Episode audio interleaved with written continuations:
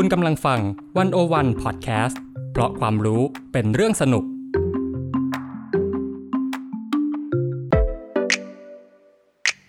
One-O-One In Focus เจาะไฮไลท์เด่น เศรษฐกิจสังคมการเมืองทั้งไทยและเทศโดยกองบรรณาธิการ The One-O-One dot world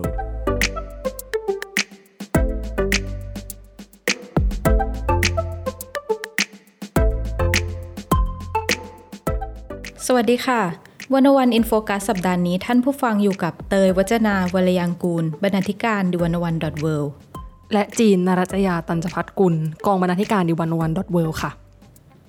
ค่ะท่านผู้ฟังคะเมื่อคุณชินโซอาเบะอดีตนายกรัฐมนตรี ผู้ดำรงตำแหน่งยาวนานที่สุดในประวัติศาสตร์การเมืองญี่ปุ่น เสียชีวิตลงหลังจากถูกลอบสังหารนะคะ ด้วยปืนประดิษฐ์ขณะที่ปลาสายหาเสียงให้กับ พรรคเสรีประชาธิปไตย หรือว่าพรรค LDP ค่ะ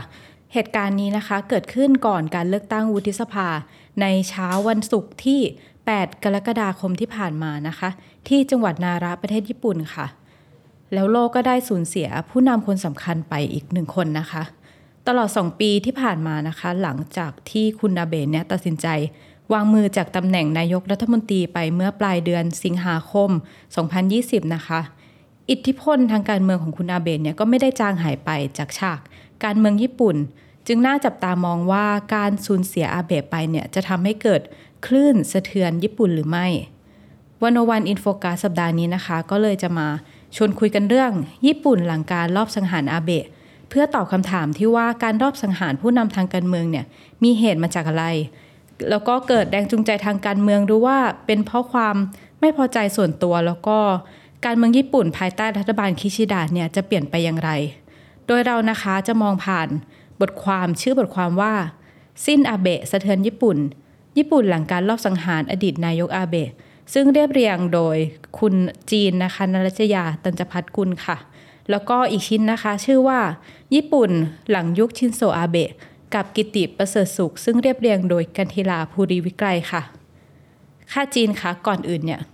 จากเหตุการณ์ที่เกิดขึ้นซึ่งเป็นเหตุสะเทือนขวัญระดับโลกเลยนะคะ มันมันเกิดอะไรขึ้นในการเมืองญี่ปุ่น แล้วมันมีปัจจัยอะไรบ้างที่จะทำให้ผู้รอบสังหารเนี่ยลงมือค่ะอ่าคือคือในวันที่เกิดเหตุเมื่อวันศุกร์ที่ผ่านมาเนี่ยนะคะเเรื่องแรกๆเนี่ยที่ในสังคมก็ถกเถียงกันอย่างมากเลยตอนที่ยังไม่มีข้อมูลออกมาอย่างเป็นทางการเนี่ยว่าแรงจูงใจของผู้ก่อเหตุเนี่ยเกิดมาจากอะไรได้บ้าง ทีนี้เนี่ย เออคือในปัจจุบันข้อเท็จจริงก็ได้เริ่มออกมาแล้วล่ะค่ะ จากการเปิดเผยในหน้าข่าวของสื่อญี่ปุ่น แต่ว่าก่อนหน้าที่เราจะไปคุยกันถึงณจุดนั้นนะคะ ก็อยากจะขอเล่าให้ฟังคร่าวๆก่อนว่ามันก่อนในช่วงแรกเนี่ยมันมีการคาดการไปว่ายังไงได้บ้าง หรือว่ามีคนกลุ่มไหนในสังคมญี่ปุ่นบ้างที่มีความเป็นไปได้ที่จะก่อเหตุในการลอบสังหารนักการเมืองนะคะ เพราะว่าก็จริง ๆ แล้วเนี่ยญี่ปุ่นเป็นประเทศที่มีการเมืองที่ ค่อนข้างเกี่ยวโยงกับการลอบสังหารทางการเมืองมาอยู่ช่วงหนึ่งแล้วก็เป็นประเด็นเลยค่ะ เรียกว่าการเมืองแห่งการลอบสังหาร ซึ่งมันก็เคยเกิดขึ้นในช่วงก่อนสงครามโลกครั้งที่สองค่ะช่วงนั้นก็ต้องเล่าว่ามันก็มีความขัดแย้งทางการเมืองสูงเนาะแล้วก็มีการลอบสังหารนักการเมือง หรือว่าช่วงหลังสงครามโลกครั้งที่ 2 ในช่วงทศวรรษที่ 60 เนี่ยก็ยังเห็นการลอบสังหารให้เห็นอยู่ปะปลายเลย พอสมควรอย่างคุณตาของ คุณชินโซอาเบะอะค่ะคุณคิชิโนบุสุเกะเนี่ยที่เคยดำรงตำแหน่งนายกรัฐมนตรีในช่วงประมาณทศวรรษ 60 ก็เคยเผชิญกับการลอบสังหาร แต่ว่าก็รอดชีวิตมาได้ แต่ครั้งนั้นเป็นการลอบสังหารด้วยดาบ แล้วก็อีกประเด็นหนึ่งที่มันชวนคิดว่าจะเป็นประเด็นทางการเมืองได้เนี่ยก็คือว่านโยบายความมั่นคง แบบชาตินิยม แบบสายเหี่ยวของคุณอาเบะเนี่ยก็นับได้ว่าเป็นที่ถกเถียงมากในญี่ปุ่น เพราะฉะนั้นเนี่ยเออมันก็มีเรื่องให้ชวนคิดหลายเรื่องในช่วงแรกเนี่ย อาจารย์นพดลชาติประเสริฐเนี่ยจากคณะศิลปศาสตร์มหาวิทยาลัยธรรมศาสตร์เนี่ยก็ได้ให้ข้อมูลค่ะว่ามันพอจะมีกลุ่มไหนบ้างที่มีความเป็นไปได้ที่จะสังหารรอบสังหารนายก อดีตนายกอาเบะบ้าง กลุ่มแรกเนี่ยกลุ่มที่มีโอกาสใช้ความรุนแรงเนี่ยก็คือกลุ่มหัวรุนแรงฝ่ายซ้ายที่อาจจะไม่พอใจในนโยบายความมั่นคงของอาเบะที่ต้องการให้กองทัพญี่ปุ่นมีความเข้มแข็งมากขึ้น เกรียงไกรมากขึ้น แล้วก็มี มีการผลักดันให้มีการแก้ไขรัฐมนูญมาตราที่9นะคะที่ทำให้ญี่ปุ่นเนี่ยมีข้อจำกัดทางการทหาร ไม่ยอมให้ญี่ปุ่น มีกองกำลังทหารเป็นของตัวเองนะคะ แต่ว่าอาจารย์ก็ได้ให้ความเห็นค่ะว่ากลุ่มนี้ก็มีโอกาสเป็นไปได้น้อยมาก เพราะว่ากลุ่มฝ่ายซ้ายหัวรุนแรงเนี่ยก็ได้ถูกปราบไปแล้วตั้งแต่ช่วงประมาณทศวรรษที่ 80 นะคะ แล้วก็วิธีการดำเนินการของกลุ่มหัวรุนแรงฝ่ายซ้ายเนี่ยก็มีลักษณะที่ต่างไปจากผู้ก่อเหตุในครั้งนี้ค่ะ ส่วนกลุ่มที่2เนี่ยก็คือกลุ่มฝ่ายสันติต่อต้านสงคราม ซึ่งก็ถือว่าเป็นกลุ่มใหญ่ ๆ ในสังคมเลยที่มีการเคลื่อนไหวออกมาเรื่อยๆ เพื่อที่จะค้านนโยบายความมั่นคงของอดีตนายกรัฐมนตรีอาเบะนะคะ แล้วก็จริงๆเนี่ยได้รับการสนับสนุนจากหลายฝ่ายในสังคมเลยค่ะ ไม่ว่าจะเป็นพรรคการเมืองแทบจะทุกพรรคเลยก็ตามภาคธุรกิจหรือว่าภาคประชาสังคมก็ตาม แต่ก็มีโอกาสเป็นไปได้น้อยมากๆเหมือนกันค่ะ เพราะว่ากลุ่มนี้เนี่ยมักจะเคลื่อนไหวโดยสันติ และอีกอย่างหนึ่งก็คือว่าการมุ่งเป้าไปที่อดีตนายกอาเบะเนี่ยก็ไม่ได้สมเหตุสมผลนัก เพราะว่ากันนั้นก็ตามเนี่ยต่อให้เป็นกลุ่มนี้ลงมือ วาระการที่จะทำให้กองทัพเนี่ยเข้มแข็งขึ้นเกรงไกรขึ้น แล้วก็การผลักดันการแก้ไขรัฐมนูญมาตราที่9เนี่ยก็ยังอยู่ในรัฐบาลของคิชิดะอยู่ดี ซึ่งเป็นรัฐบาลปัจจุบัน เพราะฉะนั้นเนี่ยก็เป็นไปได้ต่ำมากค่ะ ส่วนกลุ่มที่3เนี่ย อาจารย์นพดลได้ให้ความเห็นค่ะ ในช่วงว่าในช่วงแรกเนี่ยก็มีความเป็นไปได้อยู่บ้าง ก็คือกลุ่มฝ่ายขวาหัวรุนแรงสุดโต่งค่ะ ก็คือกลุ่มนี้เนี่ยความคิดในเชิงความมั่นคงเนี่ยไปในทิศทางเดียวกันกับนายกอาเบะแล้วก็เป็นไปตามวาระของรัฐบาลคิชิดะเลยค่ะ ก็คืออย่างที่ได้เล่าไปก่อนหน้านี้แล้วนะคะ แต่ว่าจะมีอุดมการที่เอียงขวามากกว่า ก็คือขวาสุดไปอีกจากนโยบายของรัฐบาลนะคะ กว่านโยบายของพรรค LPD ก็คือต้องการให้ญี่ปุ่นยิ่งใหญ่เกรียงไกรแล้วก็มองว่ามาตราที่ 9 ในรัฐมนูญเนี่ยเป็นความอับอายของญี่ปุ่นนะคะ เพราะฉะนั้นเนี่ยก็มีความเป็นไปได้ที่จะไม่พอใจอดีตนายกอาเบะเพราะว่าในช่วงที่ดำรงตำแหน่งนะคะอาจอาจจะมองว่าอดีตนายกอาเบะเนี่ยทำได้ดีไม่พอผลักดันการแก้ไขรัฐมนูญได้ ไม่ดีพอจึงไม่สำเร็จสักทีค่ะ จริง ๆ ทั้งอาจารย์กิติประเสริฐสุขจากคณะรัฐศาสตร์มหาวิทยาลัยธรรมศาสตร์แล้วก็อาจารย์นพดลเนี่ยค่ะก็มองว่าต่อให้มีความเป็นไปได้ก็ไม่ได้เป็นไปได้มากขนาดนั้น เพราะคิดว่าไม่น่าจะใช้ถึงระดับใช้ความรุนแรงในการก่อเหตุ อีกทั้งก็ยังตั้งข้อสังเกตอีกว่า จริง ๆ แล้วตัวนายกอาเบะเนี่ยไม่ได้ไม่พยายามเคลื่อนไหวผลักดันแก้ให้สำเร็จนะคะ แต่ประเด็นมันอยู่ที่ว่ามีข้อจำกัดอยู่ที่เสียงในรัฐสภาค่ะในสมัยนั้นทำให้ผลักดันได้ไม่สำเร็จ แล้วก็จริงๆ หลังจากที่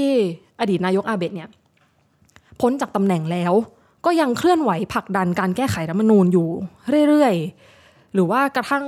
ในช่วงการหาเสียงสมาชิกวุฒิสภาในช่วงที่ผ่านมาเนี่ยค่ะในปลายเดือนมิถุนาที่จังหวัดจิบะ ก็ยัง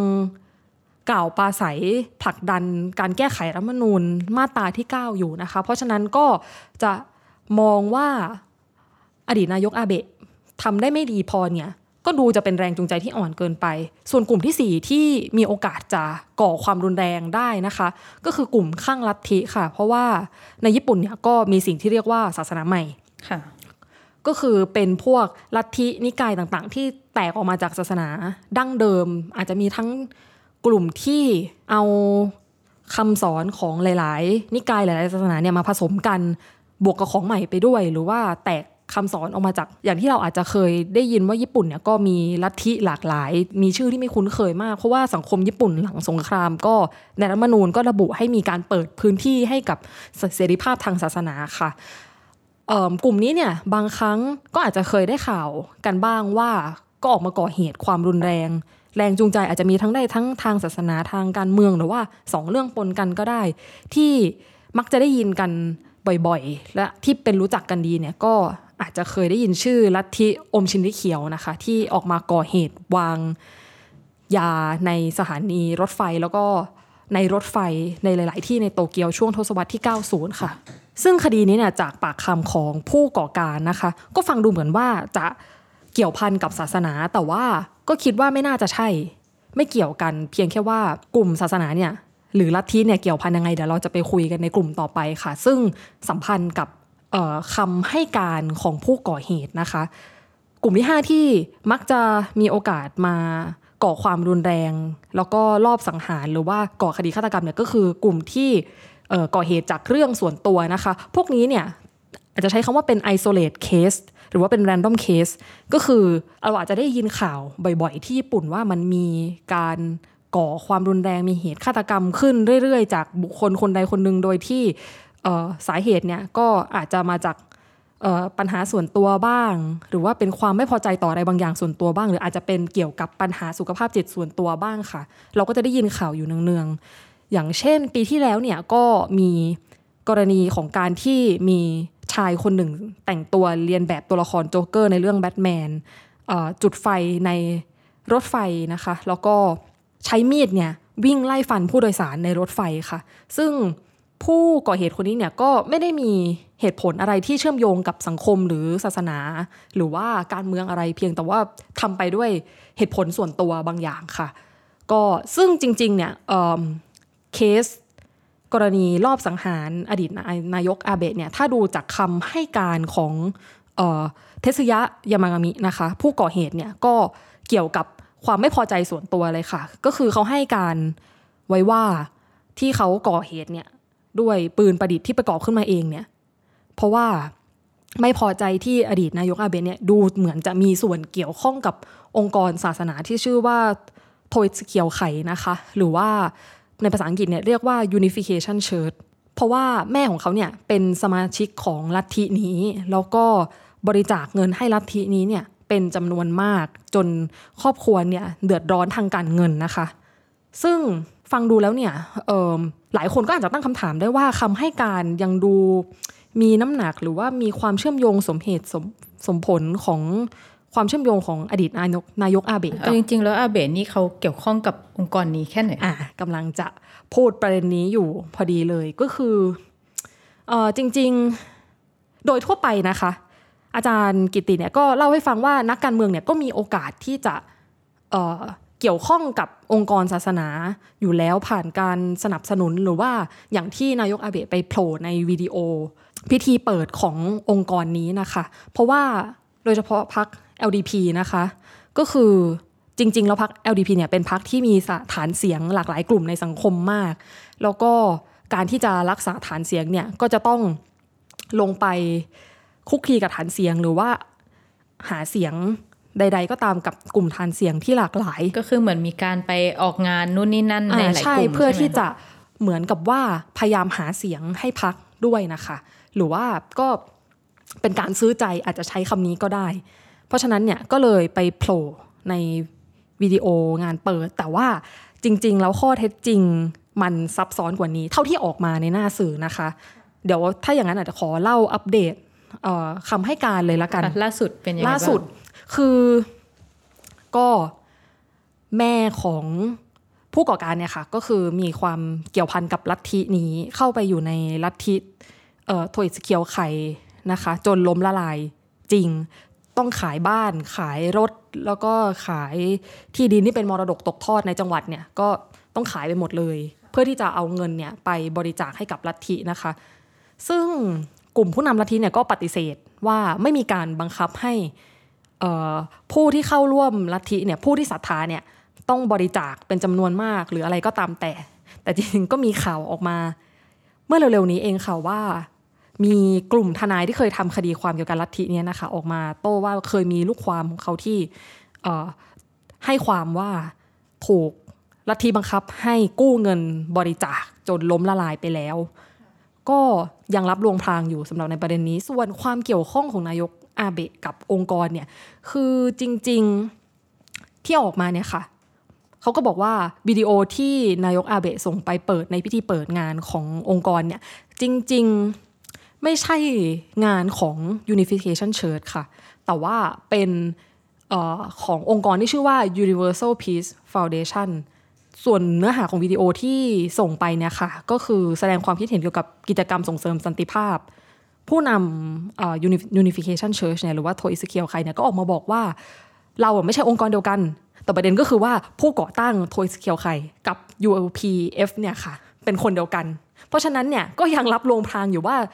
มันมันก็มีความก็อาจจะมีความเกี่ยวข้องกัน หรือจะไม่เกี่ยวข้องกัน ก็ยังไม่ชัดเจน แต่จะอ้างว่าไม่เกี่ยวข้องเลยทั้งสิ้นเนี่ยมีความเชื่อมโยงอยู่ อะก็เป็นไปไม่ได้ ใช่มีความเชื่อมโยงอยู่ ส่วนผู้ก่อการก็ได้ให้การเพิ่มค่ะว่าก่อนวันรอบสังหารนายกอาเบะเนี่ยได้ไปใช้ปืนยิงทดสอบอาคารที่ลัทธินี้เนี่ยมีการรวมตัวทำกิจกรรมกันนะคะ ซึ่งเจ้าหน้าที่ก็ได้เข้าไปตรวจสอบ แล้วก็พบว่ามีการยิงเกิดขึ้นจริงค่ะ มันมีรอยกระสุนอยู่ที่ตึกอืมเรื่องก็เป็นประมาณนี้ แต่ประเด็นโดยสรุปโดยภาพรวมก็คือว่า ความเกี่ยวโยงเนี่ยมันก็ยังไม่ชัดเจนกับผู้ก่อการเนี่ย จริง ๆ แล้วแรงจูงใจเป็นเรื่องนี้ ก็อะก็มีสิทธิ์สูง แต่ก็ยังต้องสอบสวนต่อไปค่ะ คือก็เป็นคำให้การในเบื้องต้นนะคะอ่าแต่ว่าใช่ค่ะเราก็ยังไม่แน่ใจว่าที่จริงแล้วแรงจูงใจจริง ๆ ของเขาเนี่ยเป็นเรื่องนี้หรือเปล่าก็ต้องเป็นหน้าที่การสอบสวนนะคะของทางตำรวจญี่ปุ่น แต่ก็ดูมาในทางนี้จริง ๆ ค่ะ เพราะว่าก็ถ้าดูประวัติของตัวยามากามิเองเนี่ย ผู้ก่อเหตุเองก็มีสิทธิ์สูงนะคะ ที่จะเป็นไปตามคำให้การเลยค่ะ แล้วดูคือผลที่เกิดขึ้นเนี่ยคือถ้าอย่างคนรุ่นเราเนาะก็จะชินกับชื่อของชินโซอาเบะว่าอ่าเป็นเป็นเหมือนภาพแทนการเมืองญี่ปุ่นอะเพราะว่าเขาก็ดำรงตำแหน่งนายกของญี่ปุ่นมายาวนานแล้วถ้าเรามองว่าระหว่างที่อาเบะดำรงตำแหน่งนายกเนี่ยอะไรเป็นภาพจำสำคัญที่สุดของเขาหรือว่าช่วงในยุคอาเบะเนี่ยอะไรเป็นมรดกที่สำคัญที่ส่งต่อมาถึงปัจจุบันอะ ก็มีอยู่ด้วยกัน 4 ประการนะคะ ถ้าจะเป็นภาพใหญ่ ๆ เรื่องแรกเลยก็คือ อันเนี้ยคิดว่าหลายคนเคยได้ยินก็คือแนวเศรษฐกิจแบบ Abenomics ค่ะ ก็คือจริง ๆ ต้องเท้าความก่อนว่าญี่ปุ่นเนี่ยเป็นประเทศที่เศรษฐกิจโตช้ามาแล้วหลายปีหลังจากที่ในช่วงทศวรรษที่ 80 เนี่ย เกิด Economic Miracle ขึ้น ค่ะอะแต่ว่าหลังจากนั้นเนี่ยก็เติบโตได้ช้ามาก แล้วก็เผชิญปัญหาเศรษฐกิจอยู่หลายประการเลย ทีนี้เนี่ยเอออาเบโนมิกส์ก็คือ ก็เข้ามาฟื้นฟูเศรษฐกิจญี่ปุ่นได้ในระดับหนึ่งนะคะ อาจารย์กิติให้ความเห็นว่าอาจจะไม่ได้โตขึ้นมากเสียทีเดียว แต่ว่าก็ดีกว่ายุคก่อนๆเมื่อเทียบกันนะคะ สิ่งที่ทำก็อาจจะเป็นการใช้มาตรการกระตุ้นเศรษฐกิจมีการดึงผู้หญิงเข้ามาในตลาดแรงงานมากขึ้นนะคะหรือว่าที่เรียกว่า womenomics นะคะเพราะว่าญี่ปุ่นเนี่ยก็เผชิญปัญหาการขาดแรงงาน อีกทั้งก็ยังมีนโยบายที่ส่งเสริมให้ ผู้หญิงเนี่ยเข้าไปทำงานในตลาดได้ง่ายมากขึ้นค่ะ เช่น พวกนโยบายสวัสดิการต่างๆ ให้พ่อลาเลี้ยงลูกได้เป็นปี หรือว่ามีเงินสนับสนุนครอบครัวให้คนมีบุตรเพิ่มขึ้น เพื่อที่จะแก้ไขปัญหาสังคมสูงอายุค่ะค่ะอ่าแล้วก็ส่วนหนึ่งเนี่ยก็คือมีการกระตุ้นเศรษฐกิจในระดับจังหวัด หรือว่าตามท้องถิ่นต่างๆ เขาเพราะว่าญี่ปุ่นก็เอ่อคนกระจุกตัวอยู่ในเมืองมาก แต่ว่าต่างจังหวัดเนี่ยก็ค่อนข้างซบเซานะคะ ส่วนประการที่สองเนี่ยก็คือ อย่างที่พี่เตยบอกมาเลยว่า เออเราก็จะมีภาพจำนะว่า นายกญี่ปุ่นเนี่ยก็ต้องเป็นชินโซอาเบะค่ะใช่ไหมเป็นชื่ออื่นไม่ได้ละอ่าใช่ คือก่อนหน้านี้อาจจะได้ยินชื่อโคอิซูมิบ้างค่ะปลายๆแต่ว่าหลังจากโคอิซูมิเนี่ยก็อาเบะยิงยาว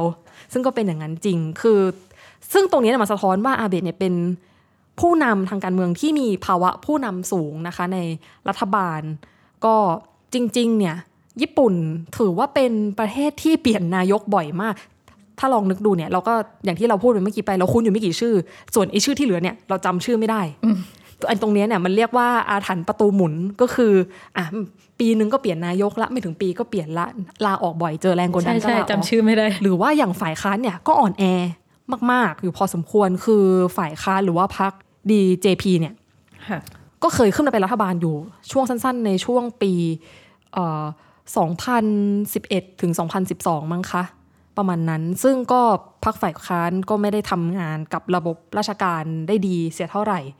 กระบวนการทำงานไม่ลงตัว แล้วก็เจอวิกฤตโรงไฟฟ้านิวเคลียร์ระเบิดที่ฟุกุชิมะอีก คนก็เลยไม่ไม่ติดใจฝ่ายค้านอีก ก็เลือก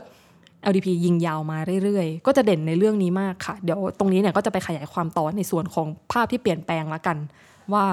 แล้วตรงนี้เนี่ยมันส่งผลต่อการเมืองญี่ปุ่นต่อไปอย่างไรเมื่อเรา ปราศจากอาเบะในการเมืองญี่ปุ่นแล้ว ส่วนประการที่สามเนี่ยก็คืออดีตนายกอาเบะเนี่ยเป็นคนที่บริหารจัดการความสัมพันธ์กับสหรัฐได้ดีในช่วงทรัมป์นะคะ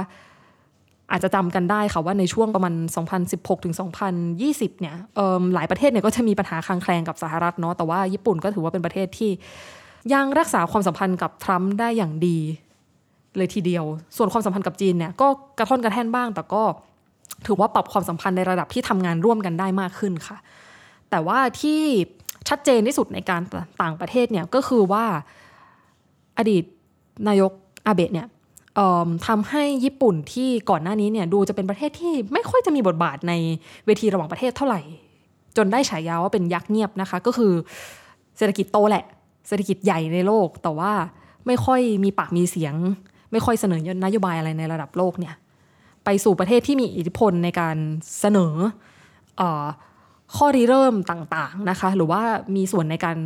สร้างสถาปัตยกรรมอำนาจในภูมิภาคอย่างมากเลย โดยเฉพาะในบริบทที่จีนกับสหรัฐเนี่ยแข่งขันกันอย่างเข้มข้นในเอเชียนะคะ ที่ชัดเจนเนี่ยก็คือยุทธศาสตร์อินโดแปซิฟิกค่ะ อาจารย์กิตติก็ได้บอกว่าจริง ๆ แล้วเนี่ยคืออินโดแปซิฟิกในยุทธศาสตร์ความร่วมมือนี้เนี่ยเราจะเห็นว่ามีอินเดียด้วย ซึ่งญี่ปุ่นเนี่ยเป็นคนเริ่มสานสัมพันธ์กับอินเดีย จริง ๆ เริ่มตั้งแต่ช่วงทศวรรษที่ 2000 ละ แล้วก็อดีตนายกอาเบะเนี่ยก็ได้ริเริ่มเสนอการผสานความร่วมมือความมั่นคงระหว่างสองมหาสมุทรค่ะ ก็คือแปซิฟิกกับอินเดียในปี ในช่วงประมาณปี 2006-2007 นะคะ ซึ่งเป็นสมัยแรกที่อดีตนายกอาเบะเนี่ยดำรงตำแหน่งก่อนที่จะลาออกไปพักหนึ่งนะคะ เรียกว่า Conference of the Two Seas ก็เเรียกได้ว่ามาก่อนการมองการไกลว่าจะต้องหาใครสักคนหนึ่งช่วยคานอำนาจจีนนะคะ นอกจากนอกเหนือจากสหรัฐเนี่ยที่เป็นมหามิตรอยู่แล้วเออแล้วก็นอกจากเป็นผู้ริเริ่มความสัมพันธ์กับอินเดีย แล้วก็มีบทบาทมากในยุทธศาสตร์อินโดแปซิฟิกเนี่ยอาจารย์กิตติก็ยังบอกอีกค่ะว่า อดีตนายกอาเบะเนี่ยให้ความสำคัญกับการสานสัมพันธ์ กับชาติอาเซียนเพื่อที่จะถ่วงดุลอำนาจจีนด้วยเช่นกันค่ะ เห็นได้จากการที่อดีตนายกอาเบะเนี่ยเดินทางเยือนประเทศอาเซียนครบภายในหนึ่งปี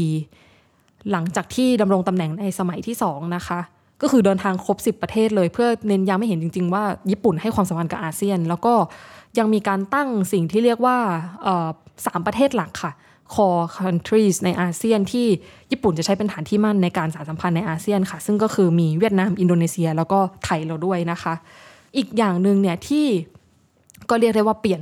ญี่ปุ่นไปมาก ๆ เลยก็คืออการเปลี่ยนกฎหมายความมั่นคง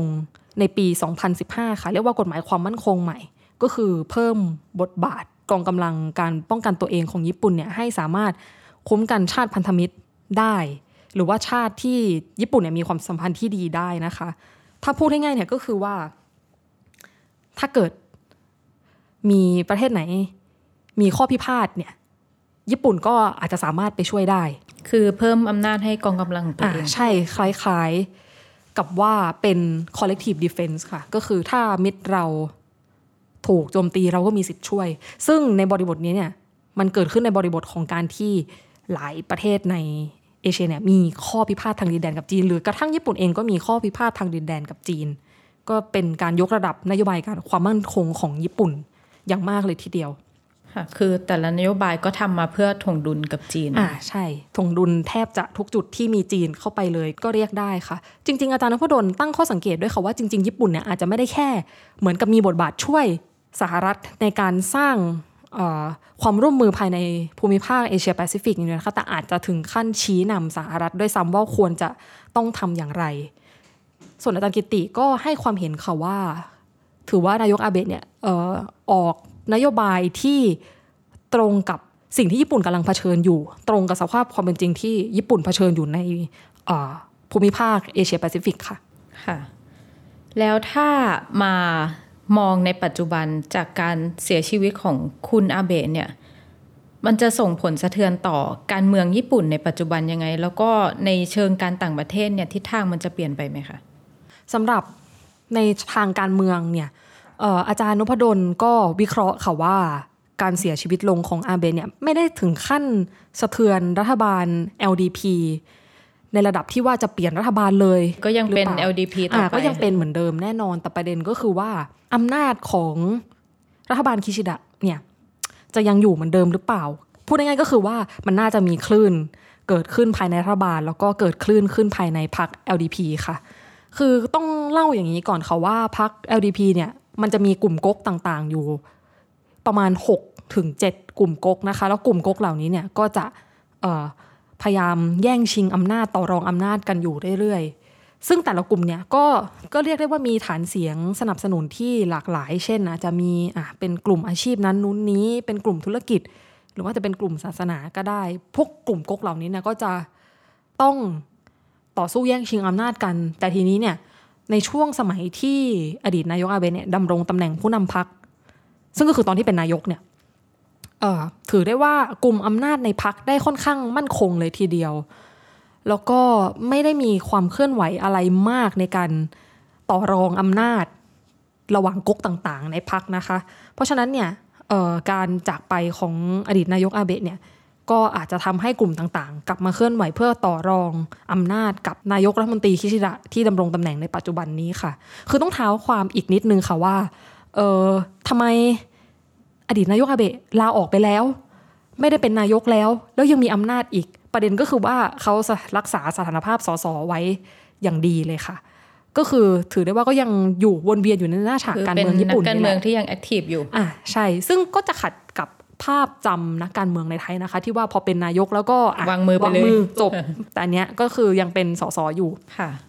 แล้วก็ยังมีปากมีเสียงในการผลักดันนโยบาย สายเหี่ยวของเขาเองอยู่เรื่อยๆนะคะเพราะฉะนั้นเมื่ออาเบะจากไปแล้วเนี่ยกลุ่มก๊กต่างๆ ก็เริ่มเริ่มกลับมาเคลื่อนไหว อาจารย์นพดลให้ความเห็นเขาว่า น่าจะเริ่มจากการต่อรองตำแหน่งในพักก่อน แล้วก็ค่อยเลื่อนระดับไปเรื่อยๆ ที่การต่อรองตำแหน่งในกระทรวงสำคัญต่างๆ เพราะว่าในตอนนี้เนี่ย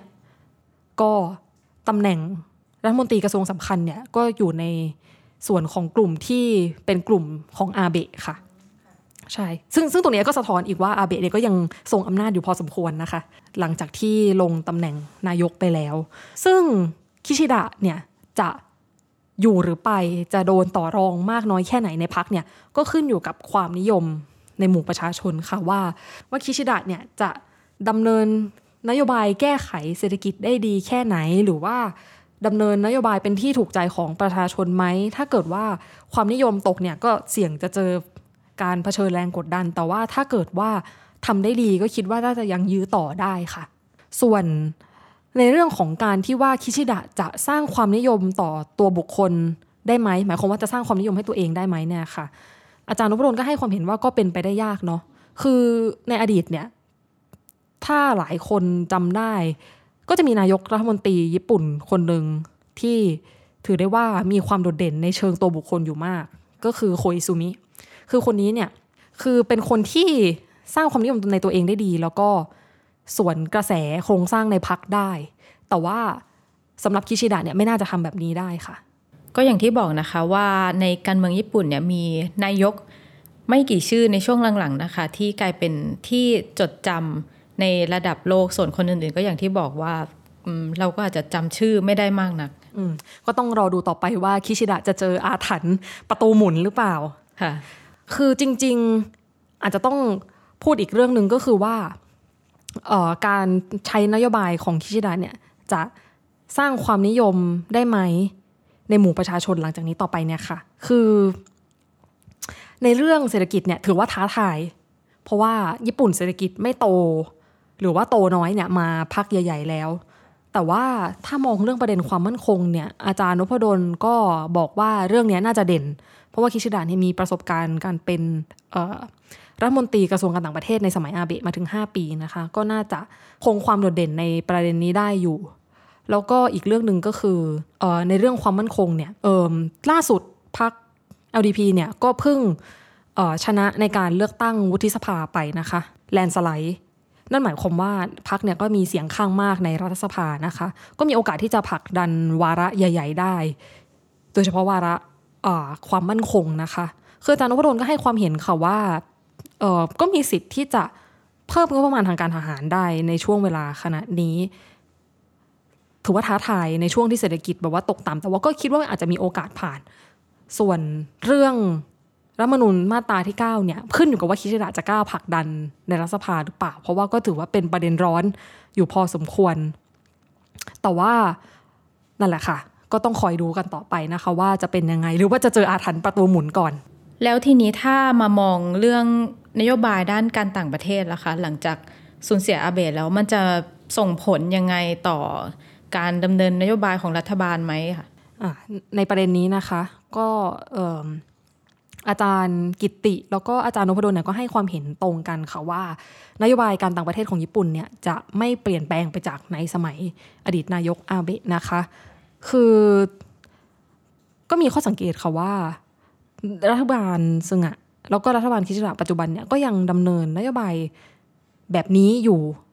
เรื่อยไปหรือว่าที่เรียกว่าอาเบด็อกทรินเนี่ยเป็นนโยบายที่เน้นการคานอำนาจจีนเนาะแล้วก็ถือว่าญี่ปุ่นเนี่ยก็ อย่างที่ได้เล่าไปก่อนหน้านี้ค่ะว่าอดีตนายกอาเบะก็ได้วางโครงสร้างอำนาจของญี่ปุ่นไว้ในภูมิภาคไว้อย่างชัดเจนแล้วว่าจะร่วมมือกับใครหรือว่าจะคานอำนาจกับใคร ก็ถือว่าเป็นโครงสร้างที่ก็ต้องดำเนินต่อไปค่ะ แล้วก็ยิ่งในปัจจุบันนี้เนี่ยสหรัฐภายใต้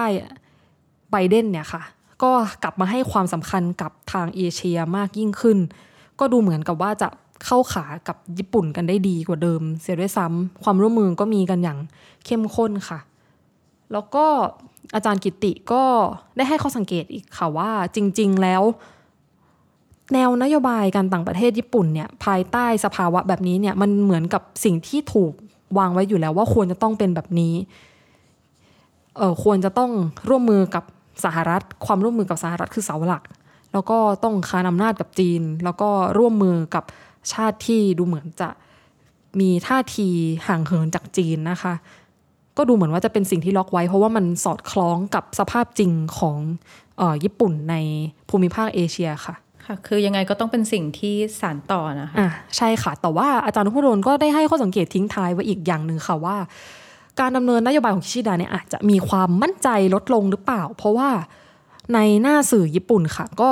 มีการเสนอ ออกมาบ้างค่ะว่า เวลาคิชิดะเนี่ยเวลาจะตัดสินใจอะไรสำคัญสำคัญเนี่ยก็มักจะไปปรึกษาอดีตนายกอาเบะนะคะว่าจะยังไงดี ก็คือสองคนนี้เหมือนก็สนับสนุนกันมาพอสมควรเนี่ยแหละค่ะเพราะฉะนั้นเมื่อสูญเสียอาเบะไปเนี่ยก็มีโอกาสที่คิชิดะอาจจะมีความมั่นใจลดลงหรือเปล่า ก็เป็นสิ่งที่ต้องดูต่อไปค่ะค่ะก็เป็นเรื่องที่ต้องตามกันต่อนะคะสำหรับการเมืองญี่ปุ่นค่ะว่าใน ยุคหลังอาเบะเนี่ยทิศทางการเมืองญี่ปุ่นจะเป็นยังไงความมั่นคงของพรรค LDP จะสามารถรักษาเสถียรภาพได้แค่ไหนค่ะ แต่ว่าที่สำคัญที่สุดคือจากเหตุการณ์นี้คือ เราก็ได้สูญเสียผู้นำคนสำคัญของโลกไปคือคุณชินโซอาเบะนะคะค่ะ แล้วนี่ก็คือรายการวันโอวัน In Focus ค่ะ คุณผู้ฟังสามารถอ่านผลงานที่เกี่ยวข้องได้ทางเว็บไซต์ the 1 0 1 w o r l d แล้วก็ ติดตามรายการวันวันอินโฟกัสได้ทุกสัปดาห์ทาง d 1 1 w o r l d เช่นกันค่ะ วันนี้นะคะ เตยวัจนาวรยังกูลค่ะจีนนรัตยาตันพัฒกุล ขอลาไปก่อนค่ะ ค่ะ สวัสดีค่ะ สวัสดีค่ะ